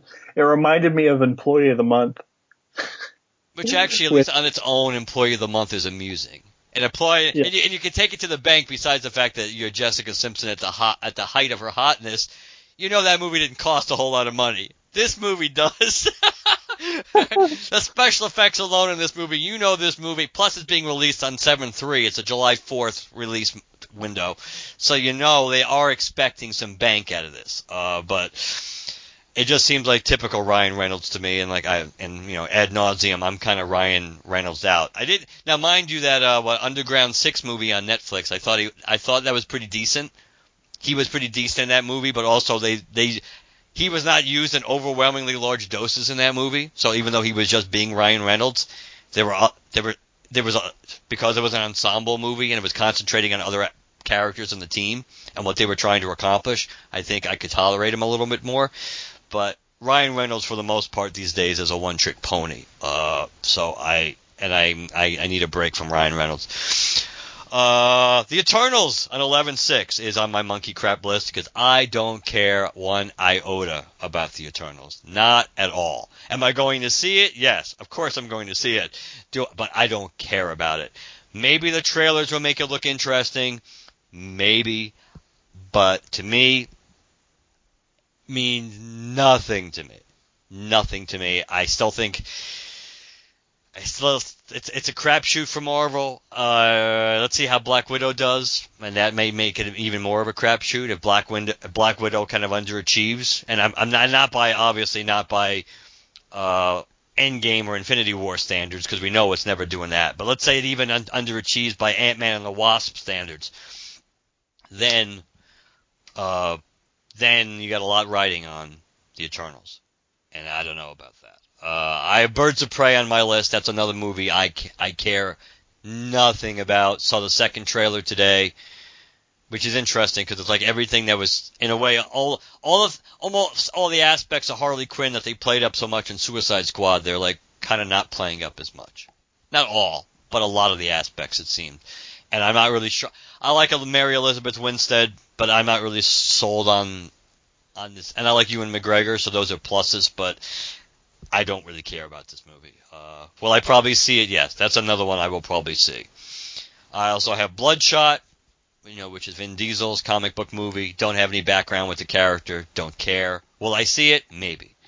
Doolittle, I think it looks horrible. If you want to bet money on a bomb, Doolittle just reeks of being a bomb, which I feel bad for for uh, Robert Downey Junior And this movie also had, I think, massive reshoots on this movie because I think I kind of suspect a lot of the adventure aspect that they they've added into the to the recent trailers were because we're done with the reshoots. It still looks kind of boring, but I bet you they've added in more action set pieces and to try to make it look more exciting because it it just wasn't working the, the way they had it. That's pretty much the that's pretty much all I, my the end of my monkey crap list. Okay, uh, I'm going to throw this in there just because I do this every year. The direct-to-D V D D V D, uh, D C animated films that are coming out this year. Um, the only one we have a solid release date for right now is March seventeenth, and that is Superman Red Son, uh, directed by Sam Liu, uh, starring Jason Isaacs, uh, Roger Craig Smith, Diedrich Bader, and some more. Voice cast is obviously an animated film. It is adapting the Red Son storyline, where instead of crashing in Kansas, um, the uh, the the pod that uh, carries baby Kal-El is uh, crashing in Soviet Russia. So um, that's uh, that's the the the trailer is already out. If you guys haven't seen it yet, it is out there. I watched it uh, just before we started recording. It looks fun. We have. Uh, the you know the that version of Hal Jordan is in there, uh, as is Jon Stewart.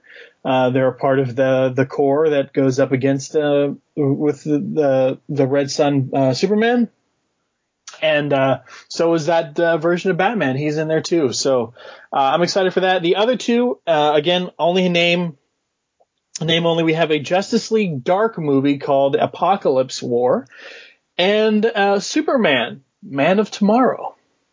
So those should be uh, those should be interesting. Um, I always look forward to the D C animated films. I think their quality has been slipping of, of late, uh, but they're still enjoyable to me. Uh, they're not uh, they're not the the amazing uh, you know like oh my god I can't wait to see it that they once were. Like uh, I will always hold up Under the Red Hood as a fantastic one. Um, we haven't had an Under the Red Hood quality D C animated film in in quite a while, but they're all not they're, they're not bad. They're they're they're enjoyable to watch, just like any D C animated uh, series or anything else you could come across. So I always find them worth mentioning.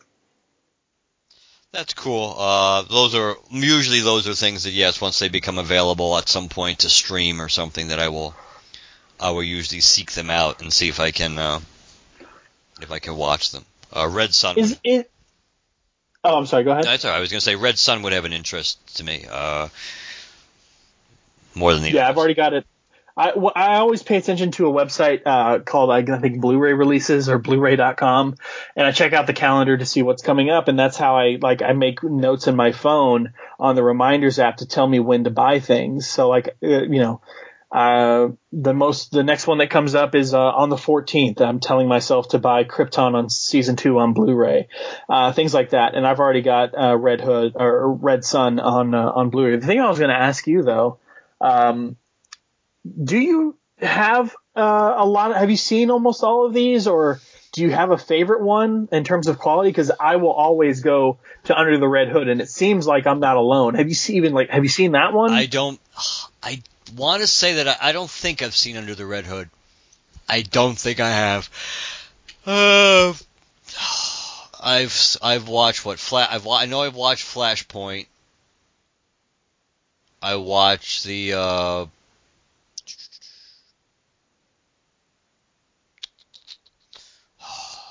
they had the one with Darkseid, right? That, that basically was the new fifty-two. Justice League War. Yeah, the new the new, the new fifty-two. Yeah. Uh, Justice League uh, team unification one, yeah. I saw that one. I did not. I saw you know what super you know the first Superman Doomsday Abomination. I remember seeing that. Uh, I think I did see you, the. You haven't seen the new one, no, the Death and Return of Superman. Because they haven't been free. Because when I when I checked on like Amazon, they haven't been free. Okay. I, I haven't checked in a while. I can I can check to see if, but I haven't looked in a while. But when the, last time I did, they neither they weren't free, so I didn't watch.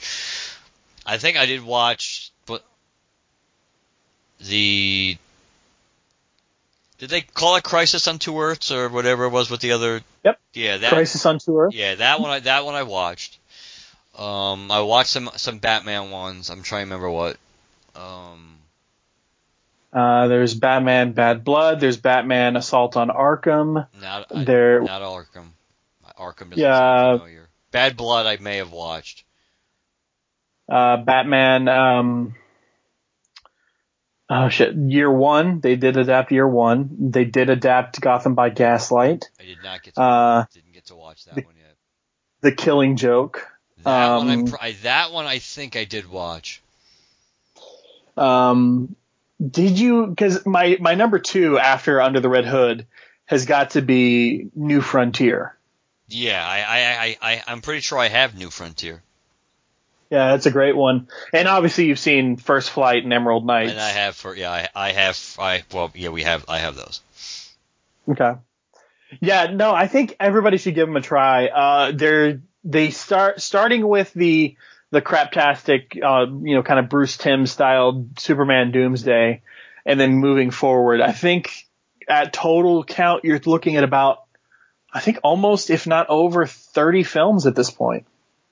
So there's quite a there's quite a few to take a look at. But anyways, uh, we got an email from Jim, right? Yes, we have an email from Jim since he knew we were doing our movie uh, episode. I think what I'll do with the question is we won't I won't say what the question is. Let's just leave that hanging instead of just, unless you think we should tease people to expect an answer. Uh, I was no, I, I, and for for your edification, Jim, since you're going to be listening, I'll let him know anyway. I, but yeah, yeah, I just I don't. This isn't enough time for me to to, to think of to to really consider this question seriously and give you a serious answer. Uh, so I need more time. All right. So what we'll do is with with. The question Jim asked us, we won't even, we won't go into specifics about it, what it was until probably next week when we'll actually be able to give some answers to it. Uh, so Jim's was, hi guys, heard you were doing the twenty twenty movie thing, so I came up with a list. I was going to send it in a multiple-person message on Facebook. Thank God he didn't. But figured email would be better. I'm imagining Chad's list and mine will have at least one similarity, but it sure as hell ain't Venom. Honorable mentions, Doctor Dolittle. Actually, Ghostbusters, which is in my middle of the road list.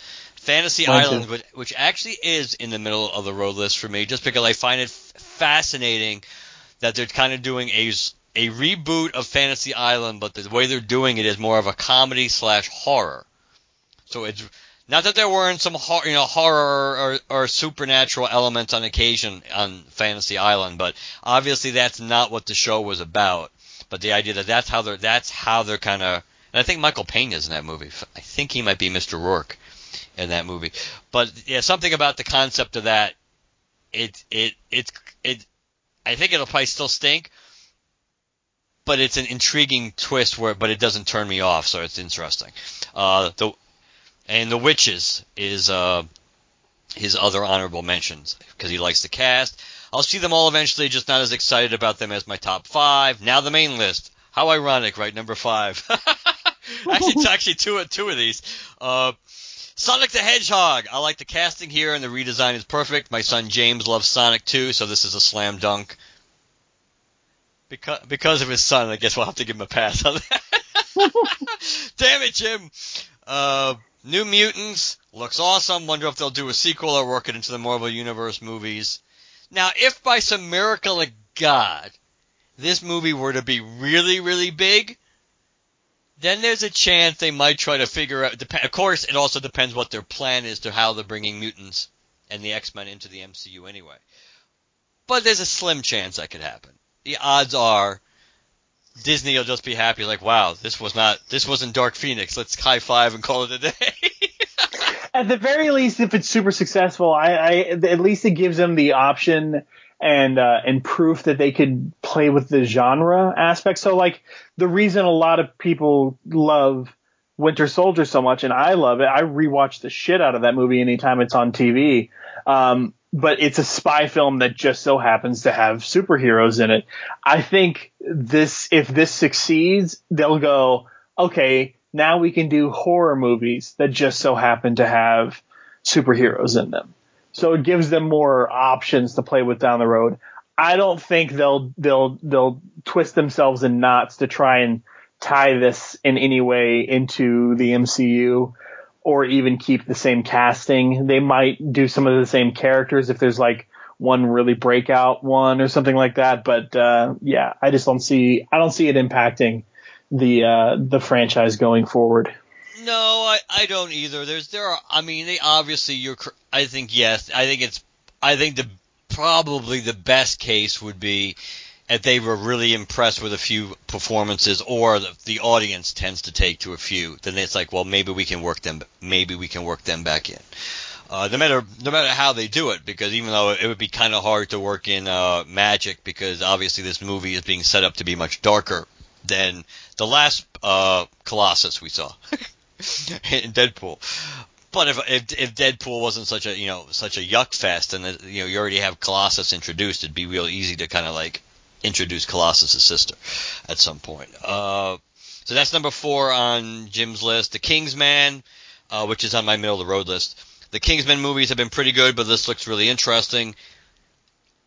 It's a prequel. Prequels are always shaky. I like the I like the Rasputin aspect of it. That looks intriguing.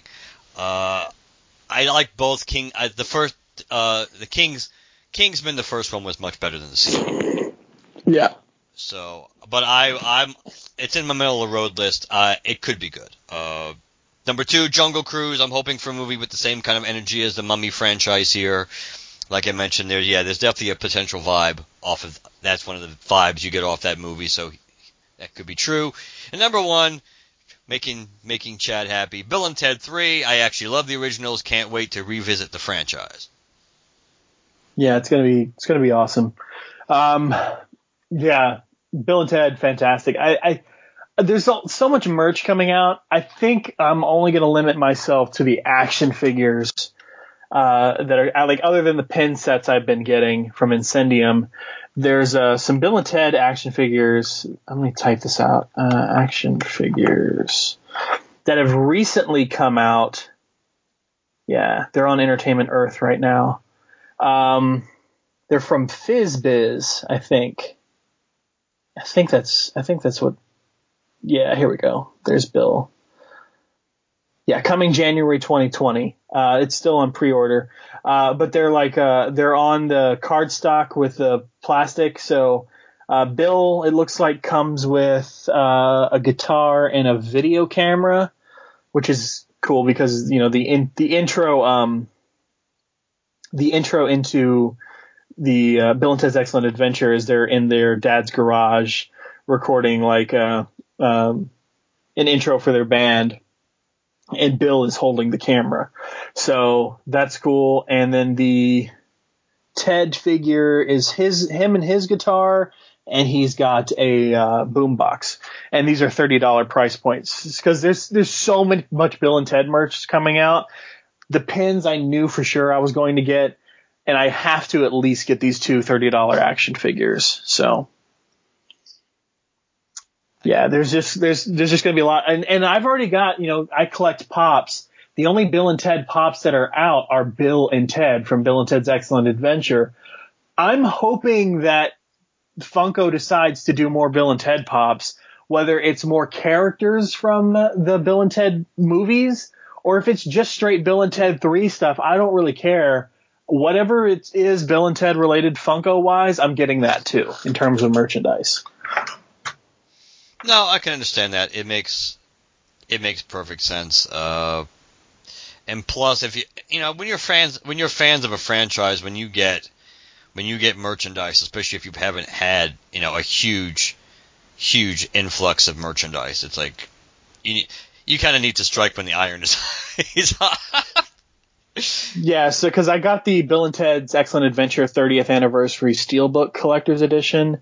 I still need to get the thirtieth Anniversary Steelbook Collector's Edition for Bogus Journey. Um, uh, I've got the Bill and Ted uh, Pops, and I have all the Bill and Ted comics. Um, so I've got those, and now I've got the pins and these action figures. So I think between the pins, the action figures, the Funko, the comics, and the steel books, I think I'm I think I'm good. I don't think I need a whole lot more beyond that. I did see, wasn't it you or um or or Jim, who showed me that they're going to do like a sideshow Bill and Ted? Probably would have been Jim. Yeah, I, I mean, on. I don't, I don't think. I mean, I don't think, I don't think that was me for that one. Um, even though, yeah, sideshow, sideshow Bill and Ted six scale collectible figure set by Blitzway. It's four hundred dollars on pre-order. Yikes. Yeah, I want it super badly, but uh, not that badly. I mean, yeah, not four hundred dollars badly. I think I'm. I think I'm set. you, you, you gotta draw the line somewhere. Uh, yeah, so yeah, they've got the guitars, they've got their outfits. I'm trying to see get to the photo that has their um, accessories to see if they come with the booth. You would think they do. So yeah, uh, comes with. Okay, yeah, so we don't get a booth.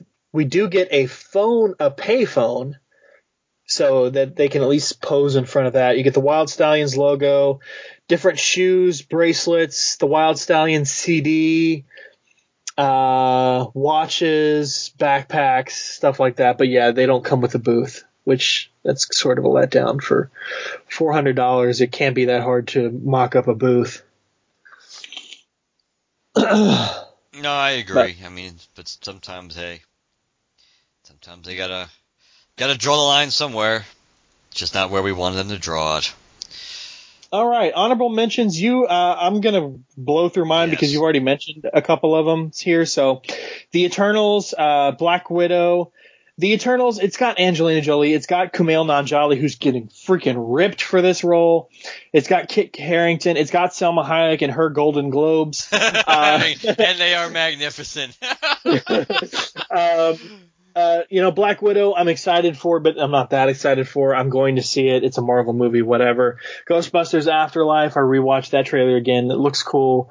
My opinion of it hasn't changed. I'm going to go see it. I'm just not that excited uh, at this point. It's just, you know, yeah, we'll see it. Um, Birds of Prey and the Fabulous Emancipation of Harley Quinn. I'm going to see it for sure in theaters. I just... I don't care about Harley right now. I care about Margot Robbie. I don't care about Harley. I'm more interested in the Birds of Prey aspect. But uh, given the super heavy focus on uh, on Harley, I'm not sure how excited I'm going to be walking out of the theater, you know, looking, you know, being satisfied with what I got from Black Canary and, and Huntress and The Question. Um, you know, we don't even know if Renee Montoya is going to be The Question. It just says Renee Montoya, so maybe she's just a, a G C P D uh, detective or a detective uh, in general. So, um, you know, we'll see. But uh, I'm just I'm more curious about the Birds of Prey aspect. I, um, I'm curious about uh, two biopic films, Respect, which is out on October ninth from Universal, directed by uh, Liesl Tommy. Starring Jennifer Hudson, Forrest Whitaker, uh, Whitaker uh, Marlon Wayans, Mary J. Blige, and more. This is the biopic about Aretha Franklin. Uh, I am excited for that. Um, Stardust, out on May first from Salon Pictures, directed by Gabriel Range, starring uh, Jenna Malone, Johnny Flynn, Amar Maron, and more. Stardust is a biopic about David Bowie um, and his dis- discovery of... Uh, you know, kind of his own alter ego of Ziggy. Um, so the problem I have with this one, supposedly they don't have the ability or authority or the right to do any of Bowie's songs. So that's a huge drawback for that one. And last but not least, a movie out. Uh, this this uh, this kind of uh, goes along the lines of um, – What I had, what I did last year with um, The Irishman. At the time when we were doing this episode last year, The Irishman only had a cast, and uh, we had no trailers or anything. Didn't know what it was going to be, and I was just like, you know, based on cast alone, I'm interested. This is the same sort of thing. Although this comes out January twenty-seventh. This is called The Last Thing He Wanted, on January twenty-seventh on Netflix, directed by Dee Rees, starring Anne Hathaway, Willem Dafoe, and Ben Affleck. Um, so I'm curious about what that is. Uh, it's based supposedly on a very popular novel. So based on cast alone, like, I like all three of those people, but do I like all three of those people together? Um, well, you know, I, I, we'll see. So uh, that's uh, that's uh, sort of it for me. Uh, the big red flag there on there on that list, though, is is the Stardust uh, one. If if you're if you're doing a David Bowie biopic and can't use David Bowie music, uh, what the hell's the point? Yeah, that is kind of uh, that is kind of pushing it, I think. Uh, uh, there'll probably be lots of sex in that movie to make up for it. I don't care. We, I think we, I, I think it's a foreign film too, oh, because I wasn't able to find find much about it. Another plus. Subtitles. Yeah. and lo- We need subtitles and lots of sex. Uh, all right, so the rest of the, the stuff that in, in my middle-of-the-road list that we haven't covered, I threw nineteen seventeen in there, though I doubt I'm going to see it, uh, but I'm not against seeing it. I already mentioned Morbius. Bad Boys for Life is another one that I probably will not see, but but I'm not against it. Quiet Place two. I wasn't overly impre- I wasn't overly enthralled with the first one, and the trailer, the second trailer didn't had only minimal intrigue. I mean, the trailer for the second one, but the teaser only had minimal intrigue for me. Uh, Death on the Nile, which is the second, basically the second act, you know, the Hercule Poirot reboot, basically the sequel to the Murder on the Orient Express that we got with uh, Kenneth Branagh playing Poirot a few years ago. That Death on the Nile, which I Which actually, I think I have a little more, little more ties to that mo- the original version of that movie than I did the original Murder on the Orient Express. But that, but that's coming out. I had The Kingsman, and let's see, I mentioned. Oh, the last one I didn't mention was The Many Saints of Newark, which is the Sopranos prequel movie. I don't know what kind of interest there's really going to be for that. I also don't. I so it's kind of hard to judge how it's going to do. But you know. But David Chase is involved, so I'd like to think it's going to be good or be interesting at least. I just don't know what kind of audience there is to go see uh, a story focusing on, you know, Tony Soprano's dad and younger Tony Soprano. I don't. There could be, you know, I, there, there's probably a little added bonus because Gandolfini's son is playing young Tony Soprano, so that, you know, there's kind of like a little more oomph or reason for people to say, hey. More cur- a curiosity factor, I would say. But I, I knew that I. It was funny because I was just talking about that. But when we when we went over, when I made my list, fin- finalized my list on y- yesterday, my mom and I, when we were uh, when I was talking to her, we were talking because she'd been binge watching, re binge watching The Sopranos. That we mentioned, you know, we were talking about the, the sequel, about excuse me, the prequel. And I couldn't remember exactly when the release date was because I knew it was coming out this year. And then when I prepped prepping for this episode, it's like, oh yeah, I didn't write it down, but it's September. I'm, pre- I'm pretty sure it's a September, it's a September release. So I think that's it. Yeah, I never saw The Sopranos, so it's it, Sopranos is a good show. I think I think I I, I actually I I kind of I. That's a magical phrase. Kind of, sort of binge watched The Sopranos again, maybe like a year or so ago. I I didn't watch every episode, but I kind of I zeroed in on the ones that I liked, or the story, or when the parts of the se- uh, the parts of different seasons that I found really intriguing, and especially towards when the series wrapped up and everything else. So it's it it's I think it's a show that holds up better than some of the other H B O shows, and I think that even even with the it's kind of funny. We we had The Sopranos, and with that being controversial, and that's one of those using the all too common expression. And then Game of Thrones came along and said, "Here, hold my dragon." It's like, we're gonna give you an. Well, you think your you think your ending made people like shake their head. We're gonna give you an even better one.